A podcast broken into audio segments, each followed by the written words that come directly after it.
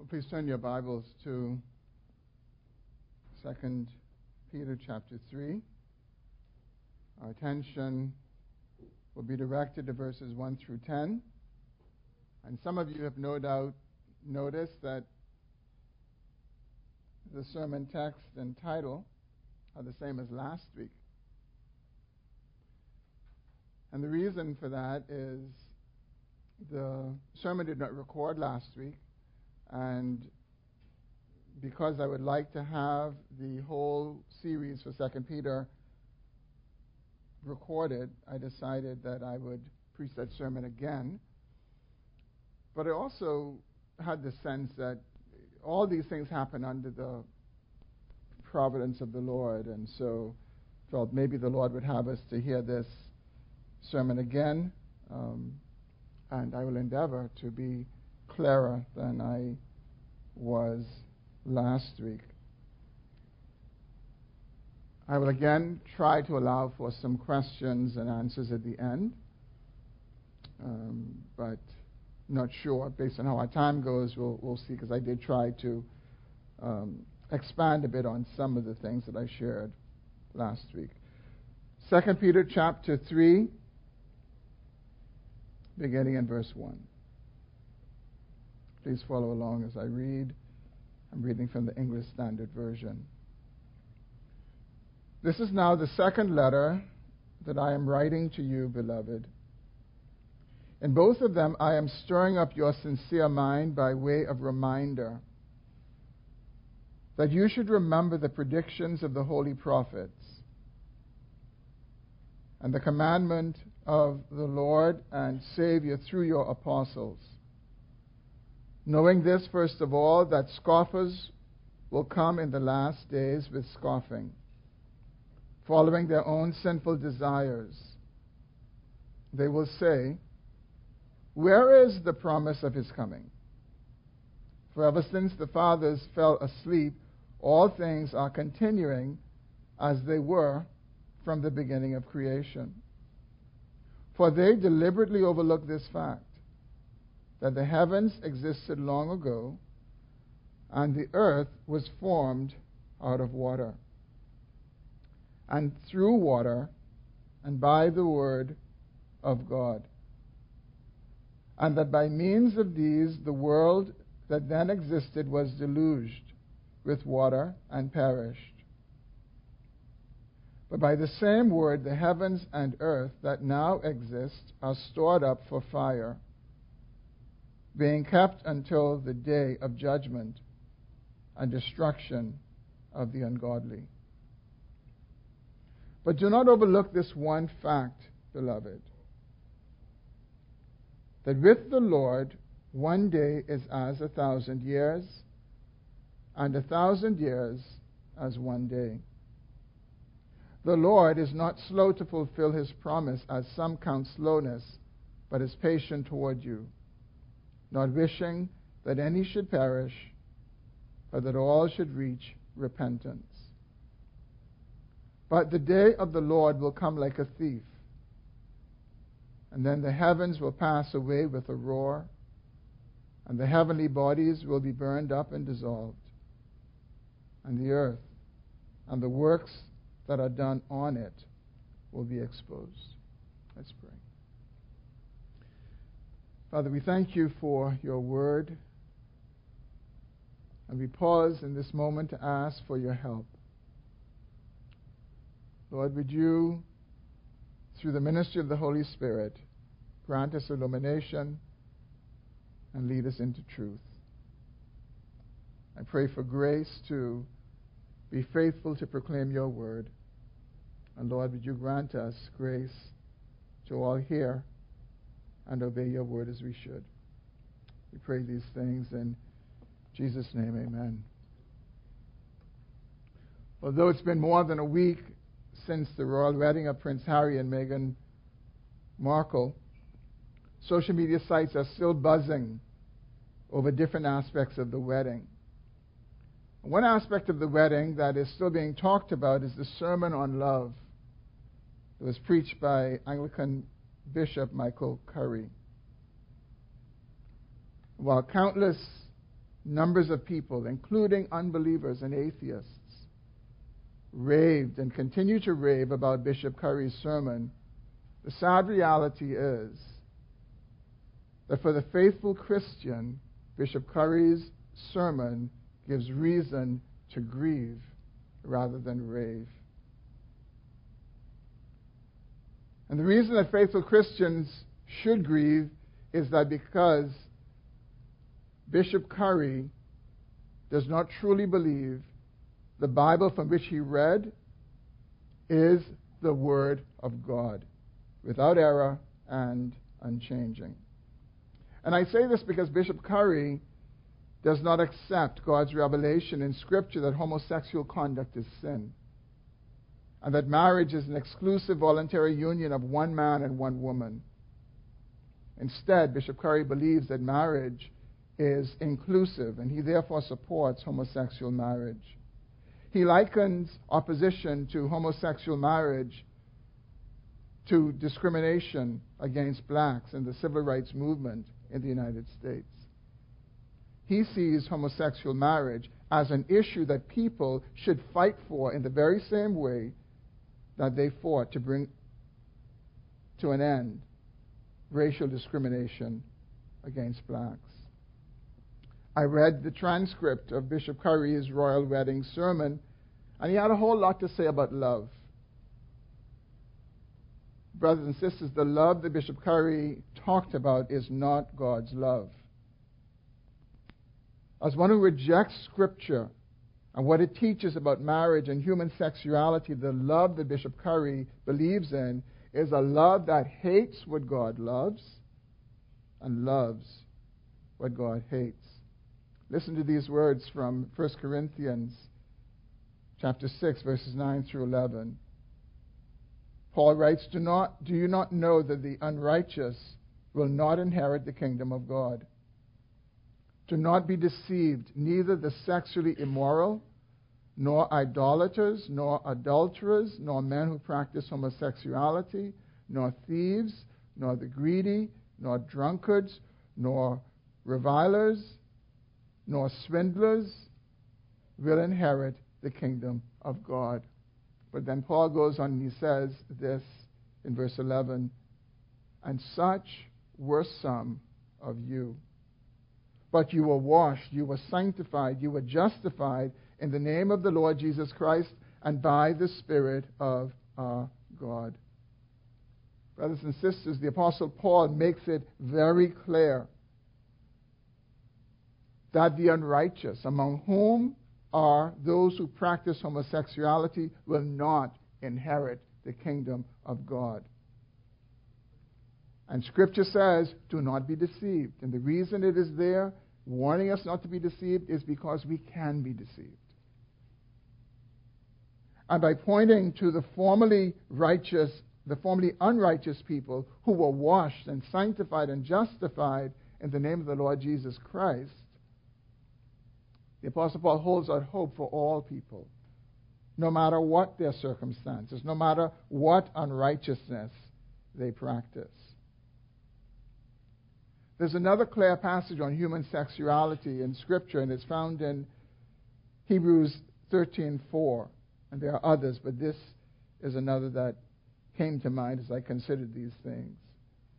Hebrews 13:4 says, "Let marriage be held in honor among all, and let the marriage bed be undefiled, for God will judge the sexually immoral and adulterous."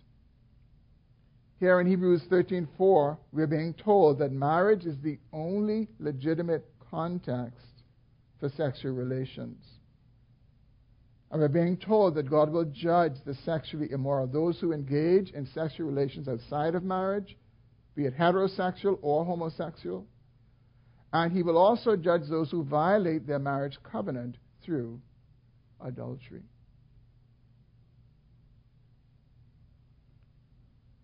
Brothers and sisters, Scripture could not be clearer on human sexuality and marriage.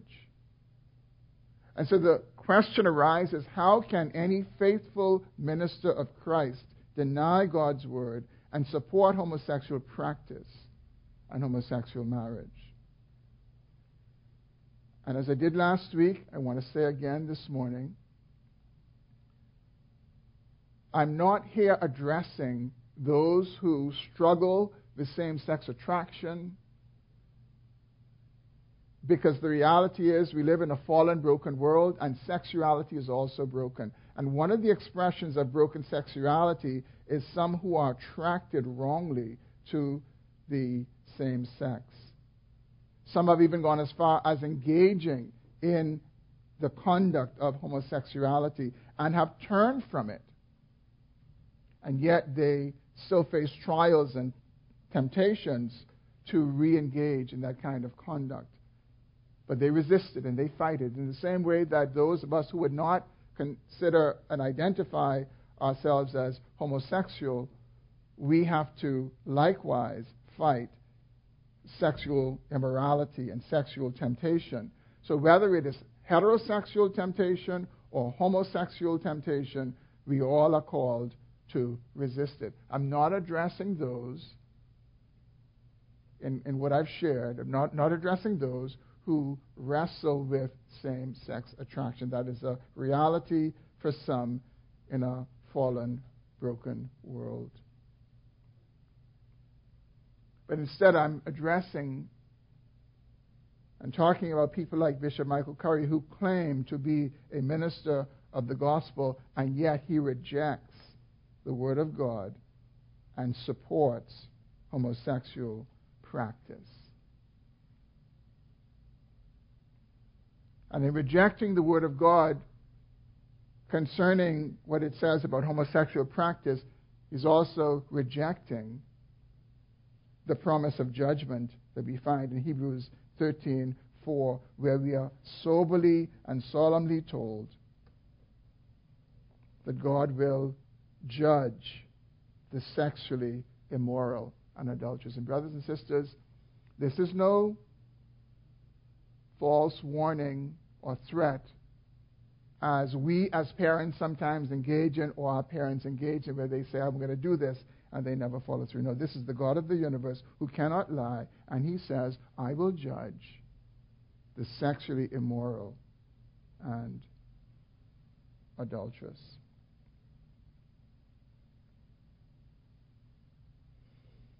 Now, if you're wondering why I raised this issue of Bishop Michael Curry in the context of this sermon in 2 Peter, here's why I do so.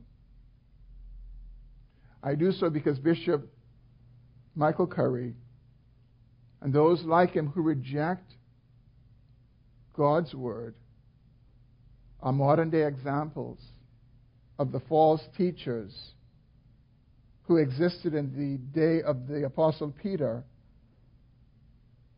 and who were denying the Word of God and saying that Christ was not going to return and gave rise to the Apostle Peter writing this letter that is before us. A different time and a somewhat different context, but the bottom line is still the same. It is a denial of the very Word of God. And so in this letter, the Apostle Peter, in addressing these false teachers, he addresses this false teaching that Christ was not going to return. He addresses their denial that Christ would not return. And he essentially makes this point in the verses that we have just read. He simply says, despite the long lapse of time, Christ will return and will judge the world. Despite the long lapse in time, Christ will return and he will judge the world. Peter is saying, don't be fooled by the fact that a lot of time has elapsed and Christ has not returned yet. He will return and he will judge the world. So at this point in the letter, Peter is directly addressing the church, but he has the false teachers still in view. He's addressing the church now, but he has the false teachers in view, and he addresses what they have been saying in two parts. First, he rejects the lie that Christ will not return. We see his rejection in verses 1 through 7. And second, he affirms the truth that Christ will return. And we see his affirmation in verses 8 through 10. And so, in our remaining time, I want to consider these two parts of Peter's argument. The first is he rejects the lie. Peter rejects the lie that Christ will not return. He begins by telling his hearers that his aim in both of his letters is to stir up their sincere minds by reminding them. And the first thing that he wanted to remind them of is the predictions of the holy prophets, meaning the Old Testament prophets, and the commandment of the Lord and Savior through the apostles. Peter was, in essence, saying to them that the false teachers' denials were not surprising. He says, no surprise here. He says, the holy prophets predicted they would do this. The Lord Jesus commanded us concerning their denials. And Peter says in verse 3, You've been told this already. Scoffers will come. In the last days, scoffers will come following their own sinful desires. And by scoffing, he means mocking or ridiculing, downplaying and demeaning. Now, this period of the last days that Peter refers to is considered to be the period of since Christ's death and resurrection until the last day of human history. So, in a sense, we've been in the last days for some 2,000 years. We shouldn't think that the last days are just with us. Uh, theologically, biblically, that's when the last days began, starting with the death and resurrection of Christ and then ending the last day of human history. And notice what Peter says in verse 4 is the content of their scoffing. They will say, Where is the promise of his coming? Forever since the fathers fell asleep, all things are continuing as they were from the beginning. Now, what's interesting for us this morning is that these scoffers would have been scoffing approximately 30 or so, 30 odd years after Christ had ascended back into heaven. Not a whole lot of time, but in their mind, they're thinking, this is a long time, and so since Christ has not come, he will not come. And they went further to say, and things remain as they always have been since the beginning of creation. And their point was, the world will continue to go on the, the world has gone on, it will continue to go on as it always had. And there are people who share this view today.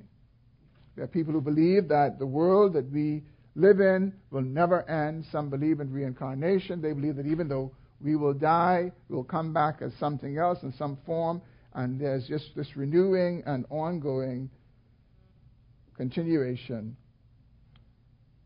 of the world. But in verses 5 and 6, Peter points out the error in their thinking. Look at what he says.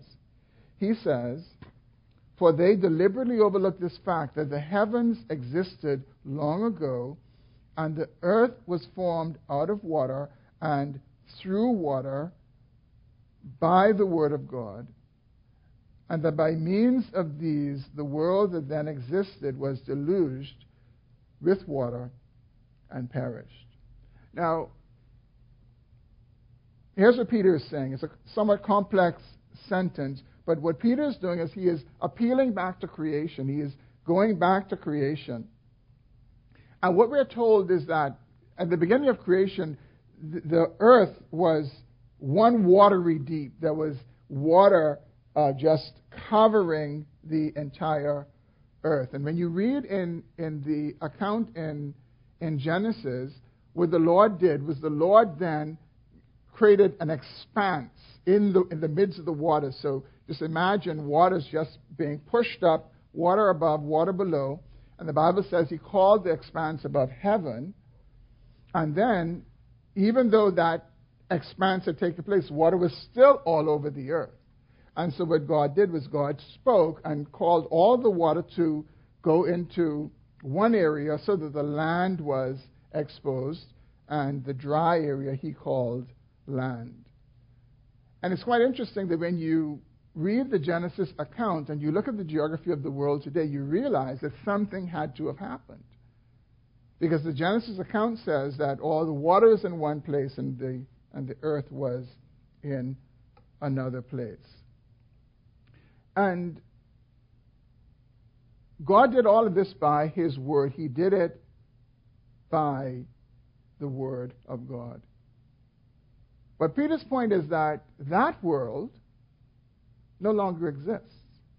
That world that God created at the beginning, he says that world doesn't exist. He says the false teachers are deliberately overlooking the fact that things have not continued since the day of creation. Something happened. And the something that Peter refers to is the flood. He is referring to God's judgment on the earth. And when God brought that judgment to the earth, eight persons and the animals that were put into the ark with them, they were the only ones who were spared. Everything else, including all the trees and all the vegetation, perished. And what has come out of this, and, and geologists would, would confirm this, is that the topography of the earth has changed because of the flood. Peter says these false teachers are deliberately overlooking the fact and the reality of God's judgment. And he says in verse 7 that the same Word of God that created the world is keeping the earth and the heavens that now exist to be one day destroyed with fire says he's keeping it unto the day of judgment, when it will be destroyed, when the ungodly also will be destroyed. And so Peter's point is simple, but is very sobering. His point is that the first judgment was by water, and it destroyed the ungodly. The second judgment will be by fire, and it will also destroy the ungodly. So Peter's first point is don't believe the lie that Christ is not coming back and there is no future judgment. Now, you can only imagine when you consider that these scoffers were scoffing some 30 odd years after Christ ascended back to heaven. Almost 2,000 years later, just imagine whether that scoffing is verbal or expressed outwardly just by the way people relate to this life and to this world, they are rejecting any promise of the Lord's return. They are mocking with their lives. They are mocking how they live their lives more so than they might be mocking with their lips. They are mocking the idea that there is a future day of judgment and accountability. Their view is when you're dead, you're done. It's all over. There's nothing else to look forward to. There is no afterlife. And even those who believe that there's an afterlife, they do not believe in judgment. And they believe that there's a happy ending for all. But notice what Peter says in the very last part of verse 7. He says they're being kept, all these things are being kept until the day of judgment and destruction of the ungodly. Some of you may have seen a WhatsApp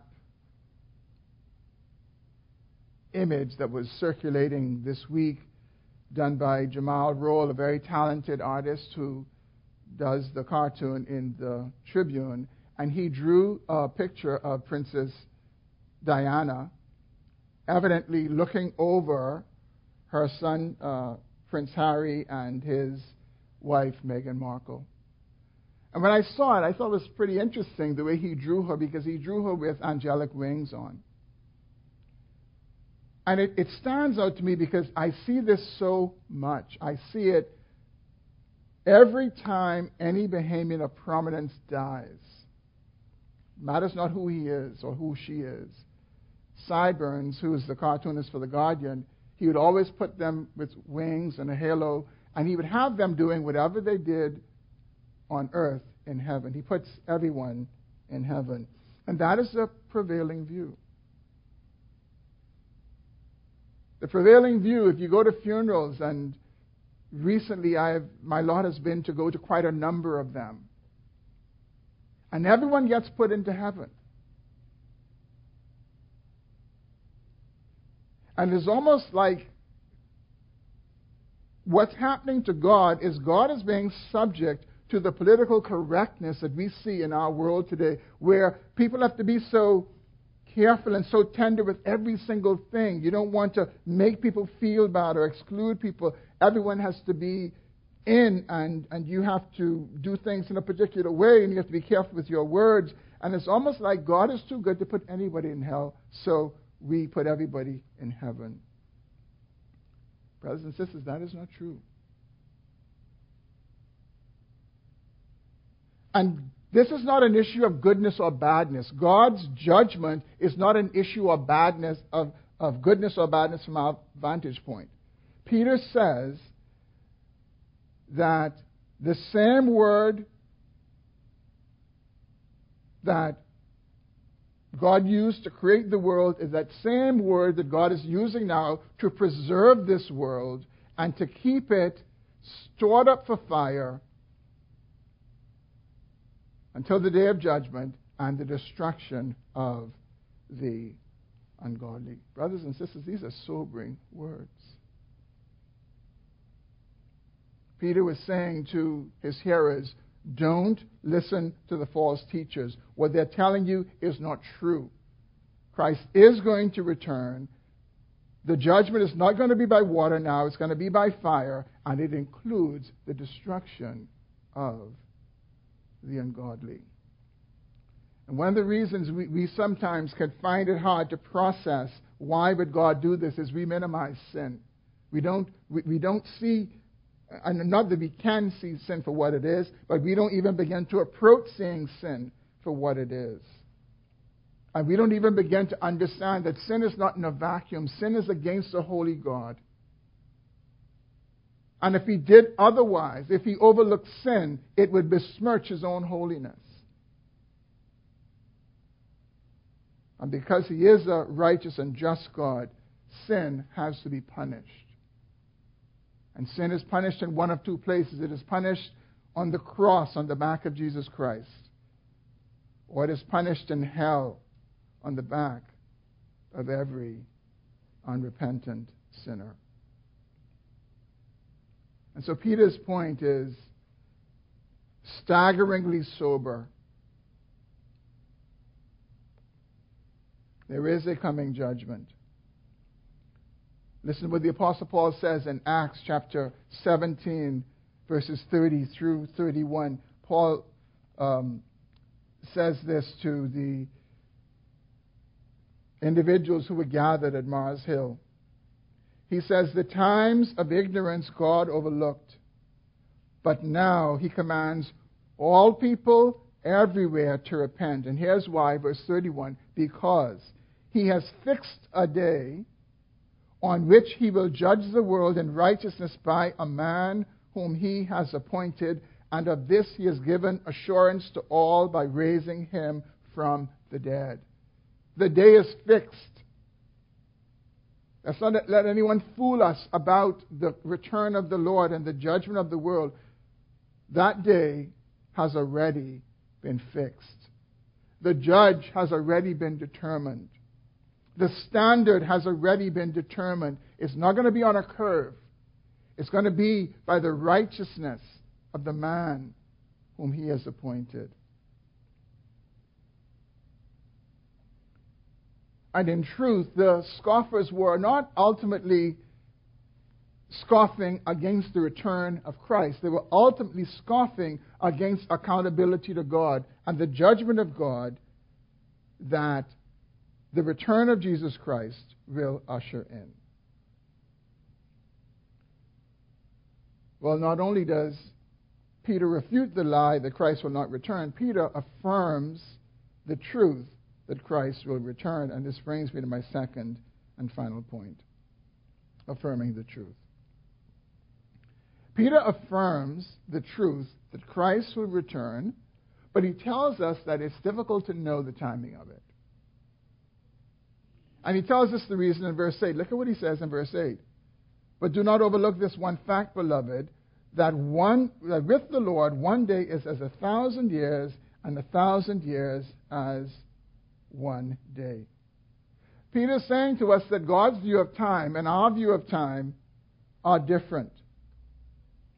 He says one day is as a thousand years to the Lord, and a thousand years as one day.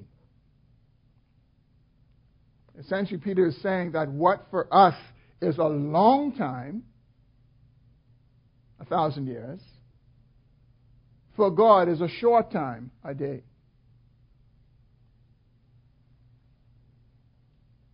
He's saying that we live in different time realities. We live in time, God lives in no time. He lives in eternity.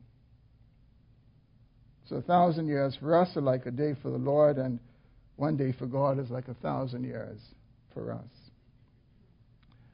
Now, this morning I want to offer the same question that I offered last week concerning verse 8 that has to do with Bible prophecy. What some people have done is they have taken verse 8, and although verse 8 does not equate a day to a thousand years, they have equated a day to a thousand years and wherever they find a day in any scripture that deals with Bible prophecy, they insert um, years for it. And you're sure to run afoul of sound interpretation of Scripture when you, when you take that approach. And so, what we read in verse 8 is that with the Lord, a day is as a thousand years. It doesn't say a day is a thousand years.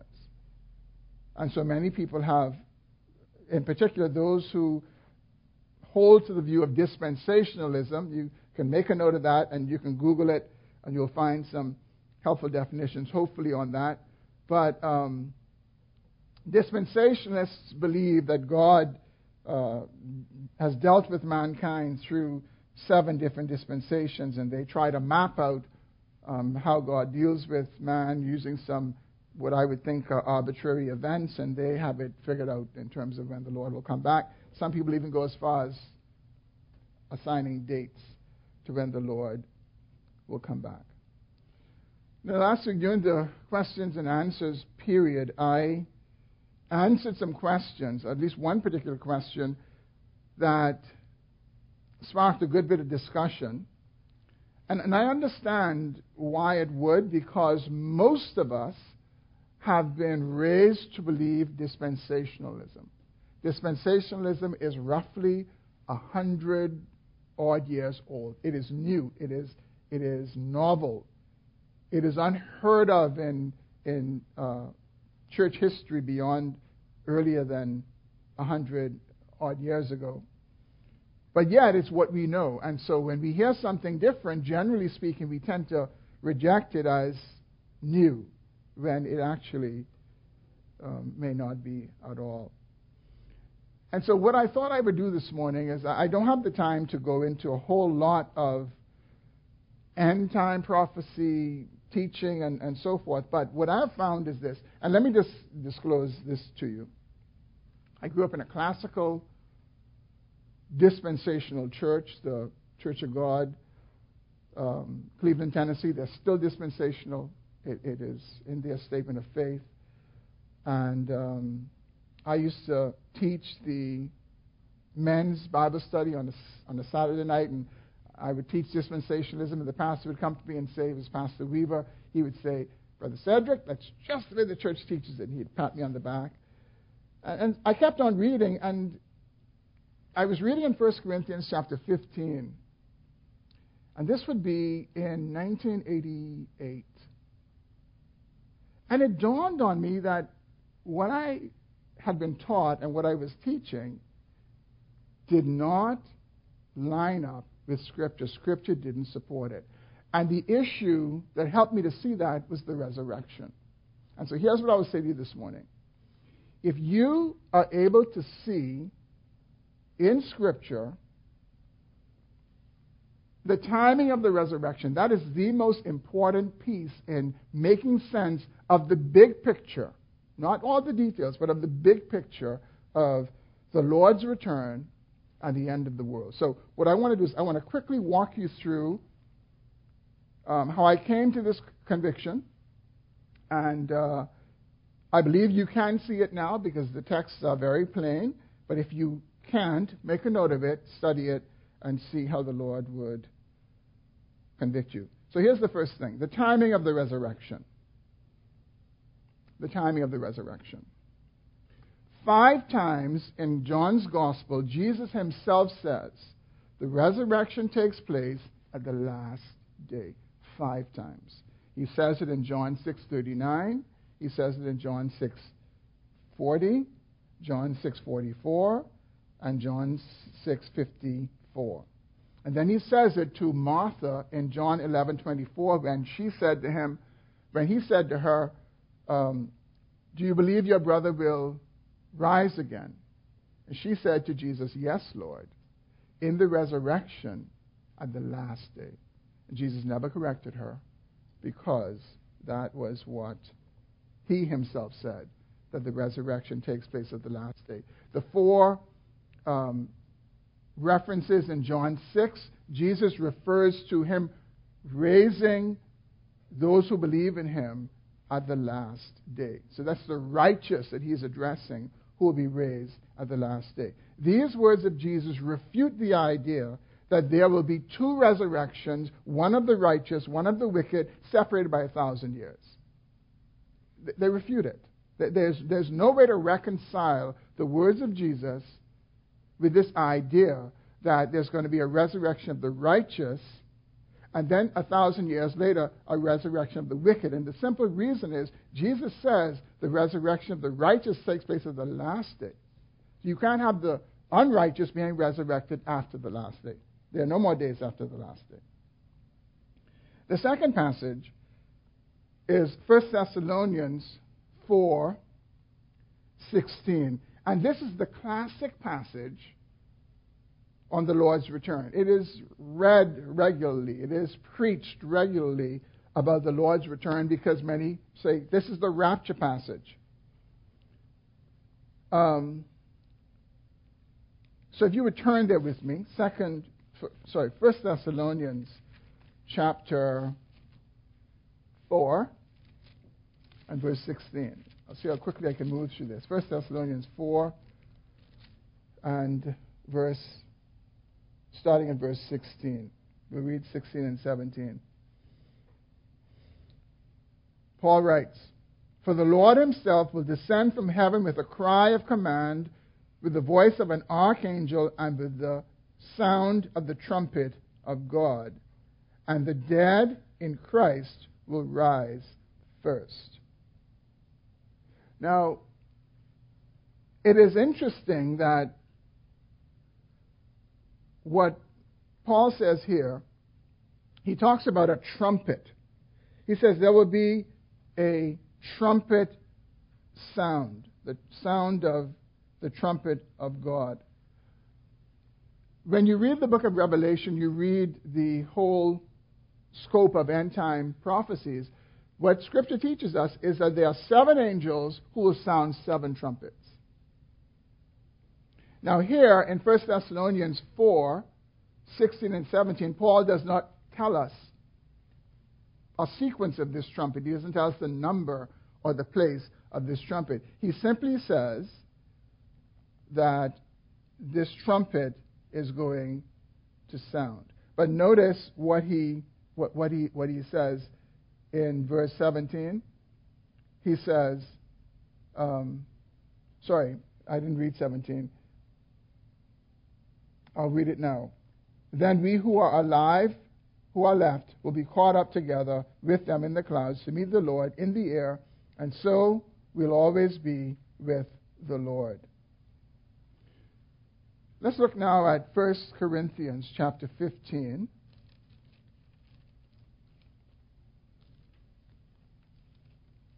And we'll start at verse 21. 1 Corinthians 15 21.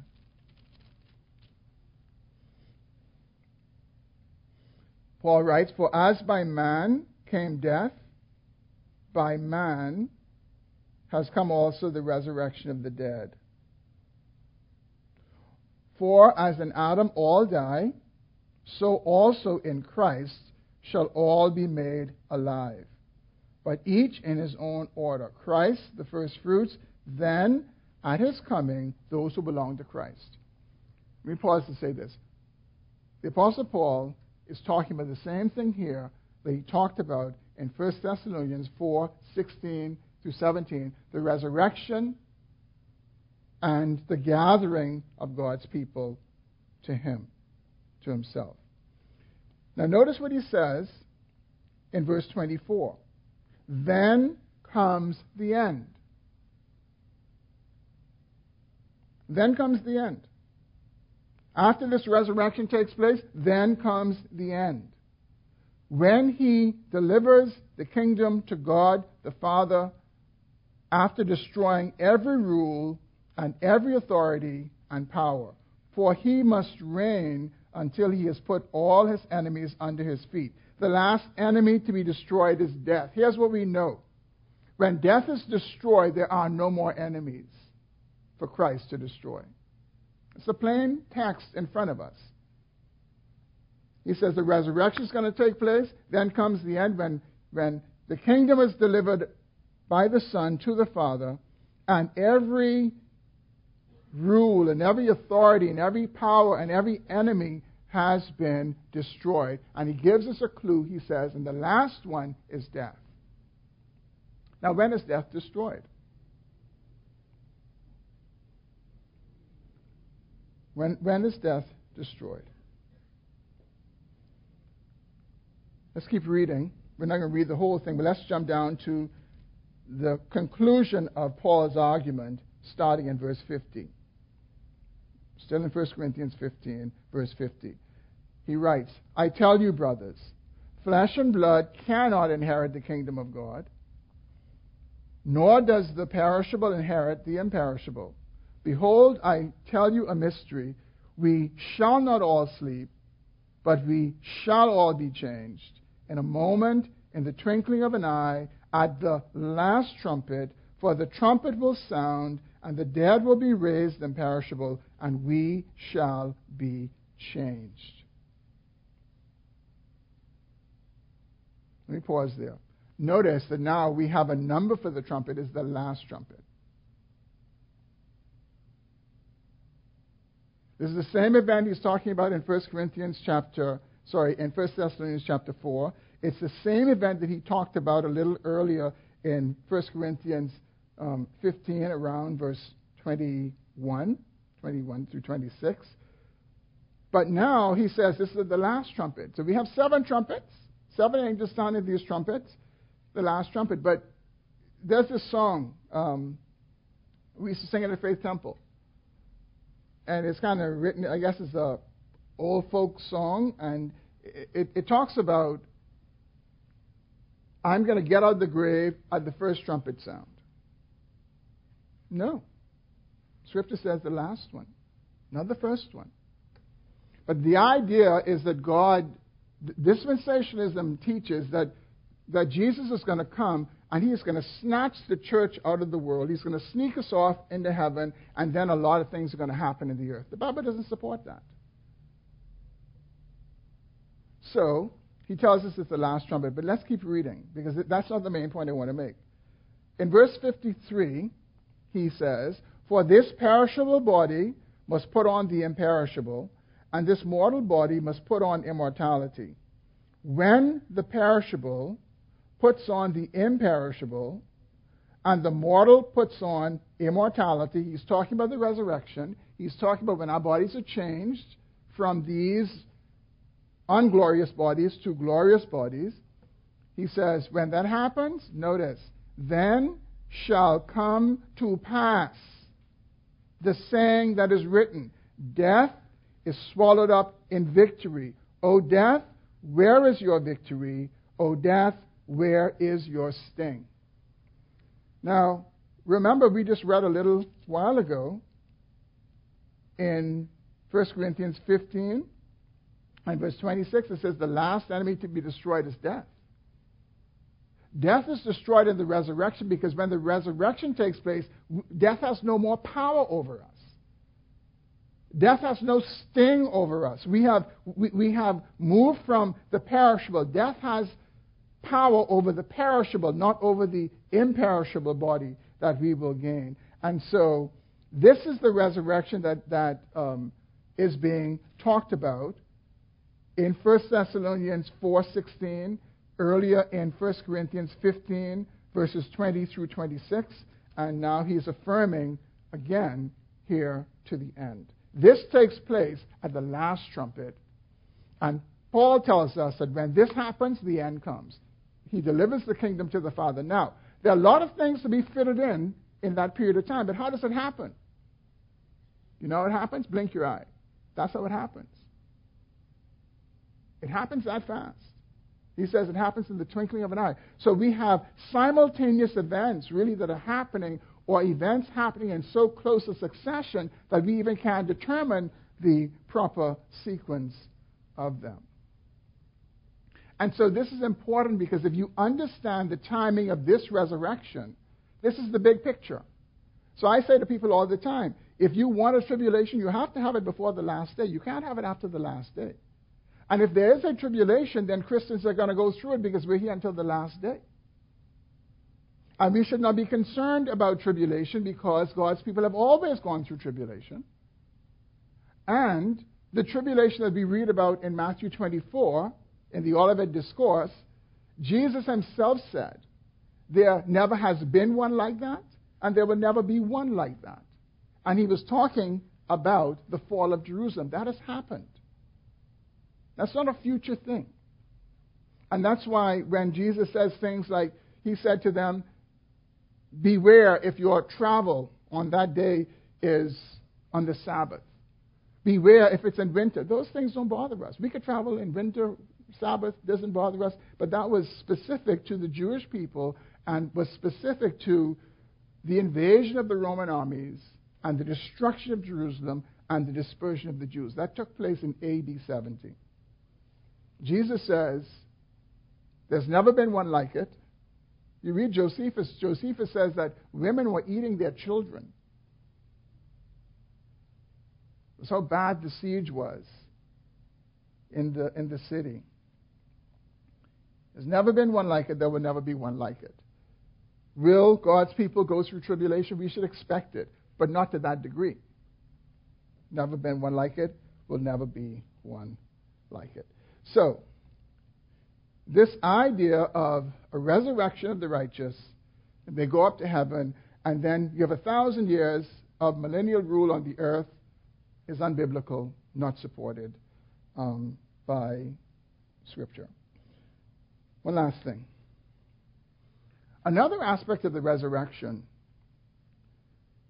that we need to understand is that Scripture teaches that there is one general resurrection with two classes, two groups of, of people. And uh, this may be projected for you, I think. John 5, uh, John 5, 26, is that projected? Yeah. Um, this is what Jesus says. For as the Father has life in himself, so he has granted the Son to have life in himself. And he has given him authority to execute judgment because he is the Son of Man. Those two verses refer to spiritual life. Those two verses refer to a rising from the dead spiritually. Jesus gives life to the dead, to the, to the spiritually dead. The Father authorized him to do it. But notice what he says in verse 28. He says, but don't marvel at this. Don't marvel at spiritual resurrection. Don't marvel that I am able to give life to the, to the dead, the spiritual dead. And the reason is, see, Jesus could easily come and say, receive spiritual life. We would never know. So we wouldn't really marvel at that because we'll never see the spiritual life imparted to that person, at least not in that moment. But Jesus says, here's what I want you to marvel at. That there is an hour that is coming when all who are in the tombs or in the graves will hear his voice and come out. Those who have done good to the resurrection of life, and those who have done evil to the resurrection of judgment. Notice one resurrection, the hour. All who are in the tombs, they're all going to come out, but there are two classes. The, those who will be resurrected to life, those who will be resurrected to judgment or to condemnation or to damnation. One resurrection, two classes. In Acts 24:15, this is the apostle Paul testifying before Governor Felix. And he says this But I confess to you uh, that according to the way which they call a sect, I worship the God of our fathers, believing everything laid down by the law and written in the prophets, having a hope in God, which these men themselves accept. And notice what that hope is that there will be a resurrection of both the just and the unjust. There will be a resurrection of both the just and the unjust. One of the reasons that the Bible doesn't say anything to us, for example, in 1 Corinthians chapter, in 1 Thessalonians chapter 4, about the resurrection of the wicked, is because the context of 1 Thessalonians 4 was to comfort believers. He's saying, don't, don't grieve over those who have fallen asleep as those who have no hope. So he doesn't go into what happens with unbelievers. Scripture actually doesn't address it a whole lot. But you realize, and, and I know I'm getting all over the place now, but you realize that for the wicked to be judged, they have to get to heaven somehow, in some way, or unless God is going to relocate his throne down here to judge them because they can't go up there to be judged. But I'm going to read a text shortly in Revelation 20 where the Bible says they're all before the throne. Now, I don't know if the Lord is going to rent a jet to get them there, rent Bahamasair to get all the Bahamians up to, um, to heaven. When you're like that, we'll, we'll, be late. We'll be late for the judgment Bahamasair take us. Um, so, let's look at that last one and then we're going to move on.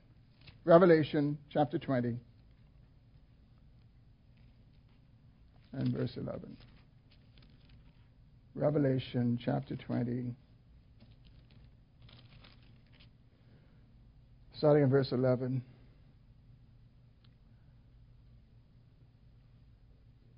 Then I saw a great white throne with him who was seated on it.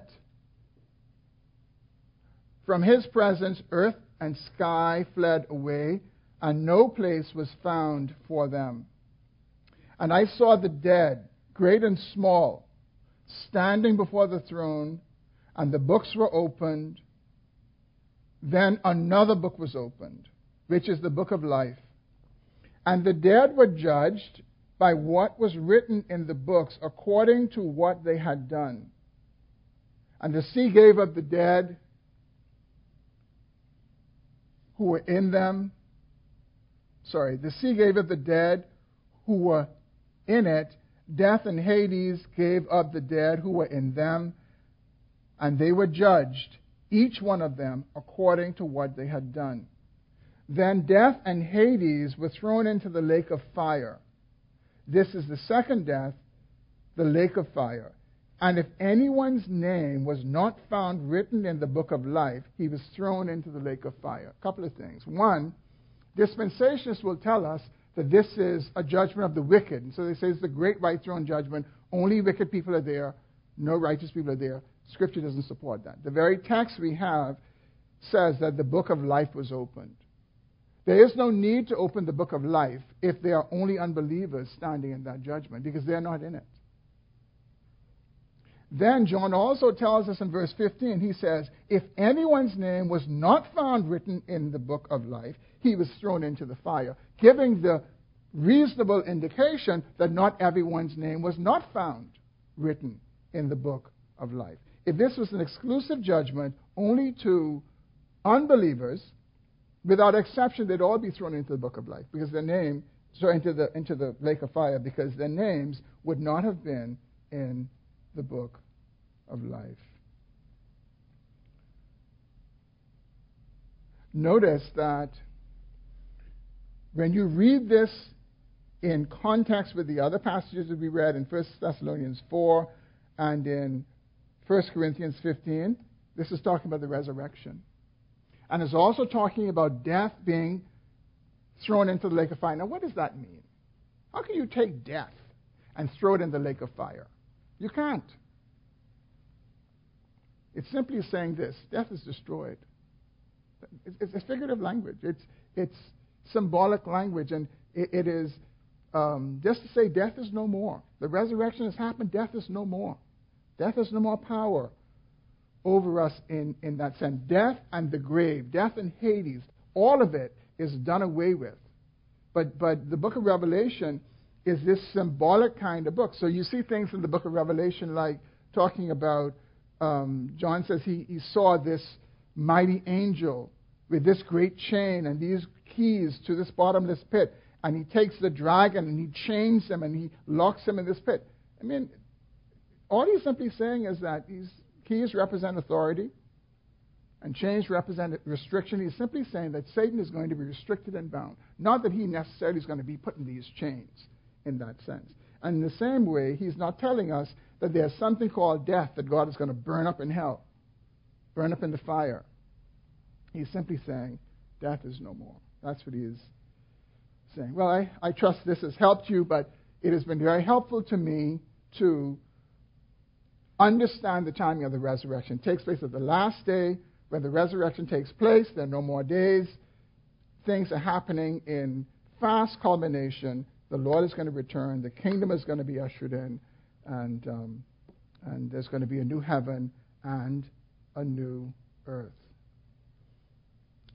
This doesn't fill in all of your questions, I'm sure. This is an answer a lot of questions that you have. But here's what it will do for you it'll protect you from dispensationalism, and it will protect you from those who speculate on dates and events, reading the newspaper and trying. We don't read the newspaper to try to figure out what God is saying. You don't watch the news and see what's going on in the Middle East and then read your Bible. It should be the other way around. Read your Bible first and then try to figure that stuff out. Right. I must move on. And there's a whole section of the sermon I will not get to. Um, but we will cover it, promise you, during the conference this week because it, it touches on some of the things we're dealing with in the conference. So back to Second Peter, and I'm going to wrap up.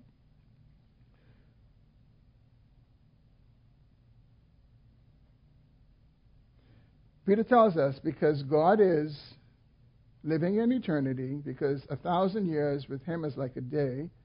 God is patient. He's in no hurry.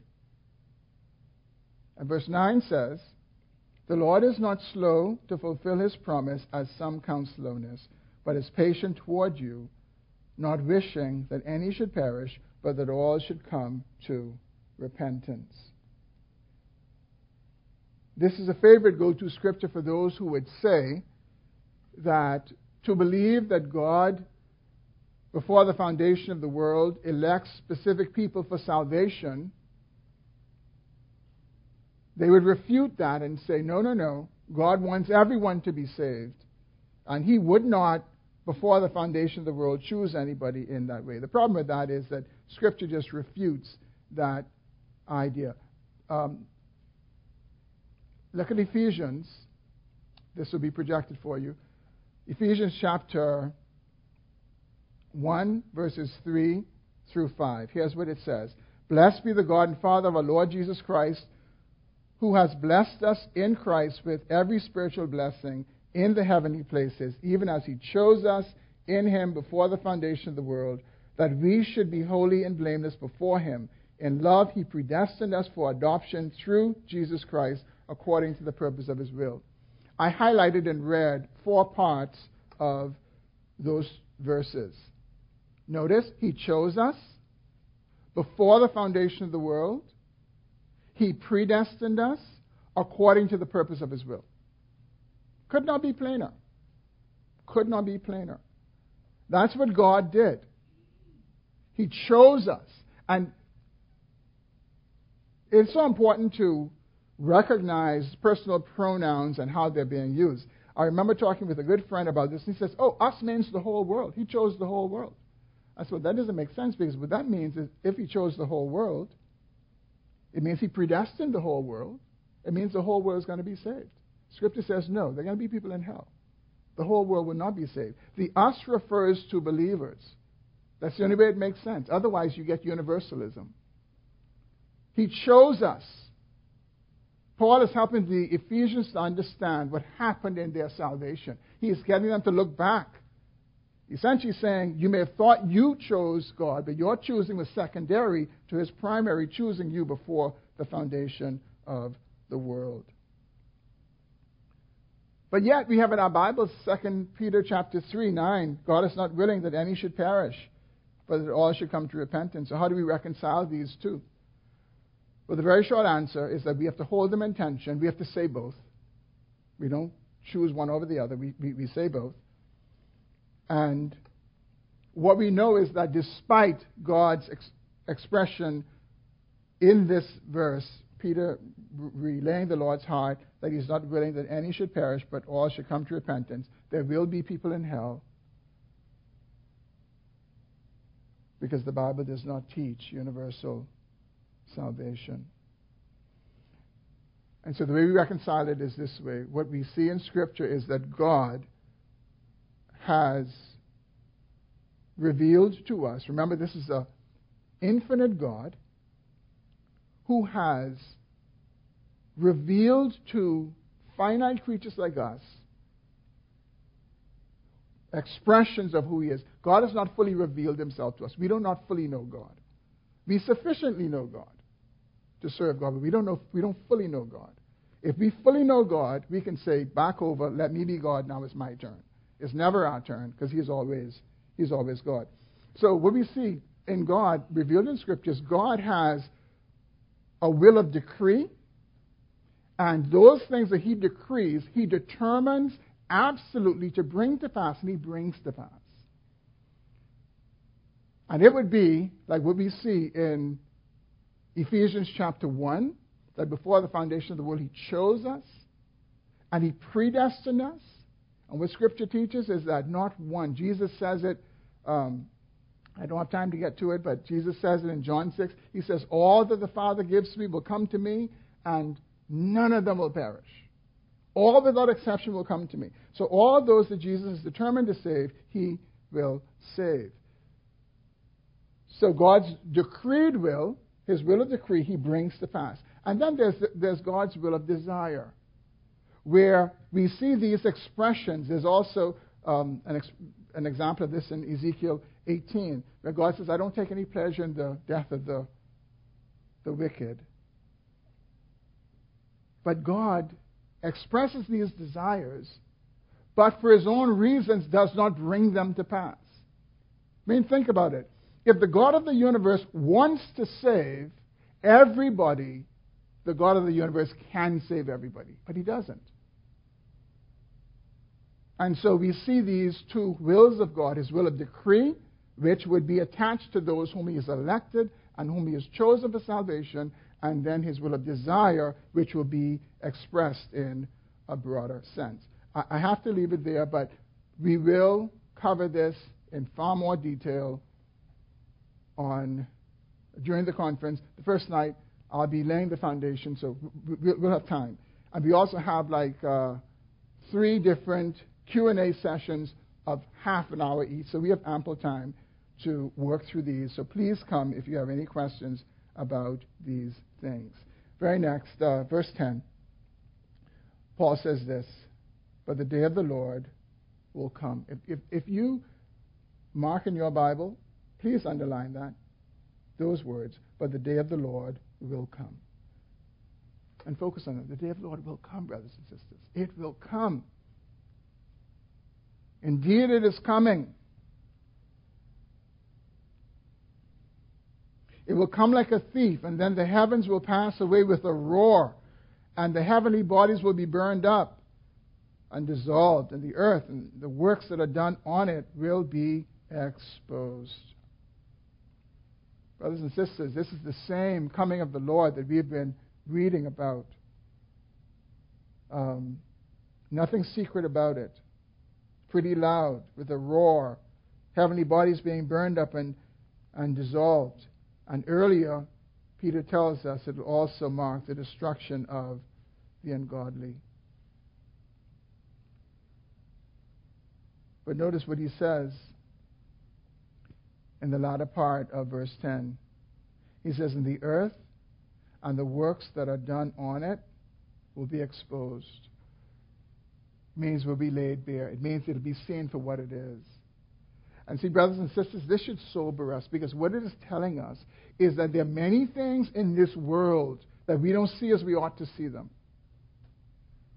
They are somewhat camouflaged. They are they're covered from ultimate reality. And when Peter tells us that things will be exposed, he's speaking about God's judgment.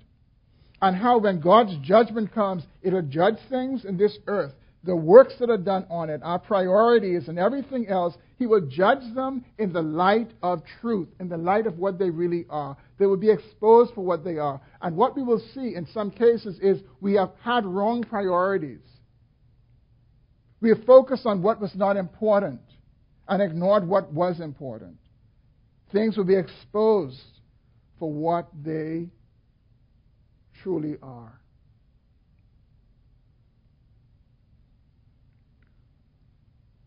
success will be exposed for what it truly is from God's vantage point.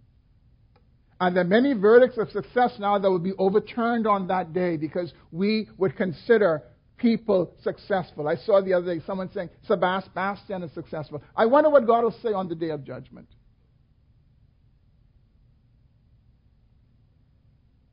And some of the no name people, some of the people who are struggling in our society, some of the people who are being exploited in our society, they will stand before the Lord and He will say, Well done. He will say, You are successful. On the day of judgment, God will expose all things for what they truly are. And so, brothers and sisters, let us do our best to try to live in light of that day and to say, God, give me right priorities. God, help me to see things for what they really are. I don't know if you've had this experience, but oftentimes I go to funerals and I find that at funerals I get adjusted. I get adjusted in so many different ways. I, I, I tend to see more clearly. I tend to I tend to see life for what it really is more than I did before going to the funeral. Funerals have an effect on us in that way. Brothers and sisters, the coming day of the Lord should have a similar effect. All the things that are done on this earth will one day be laid bare before the blazing eyes of the judge of the universe, and he will pass his verdict on it. May God help us to live in light of that day. May God help us as we use our time, as we set our priorities, as we use our resources to be able to say, Lord, I am doing this, aware that one day your eyes will be gazing upon it and you will expose it for what it really is. May God help us to live for that day when God's verdict will be given on everything on this earth everything that is done on it. Let's pray.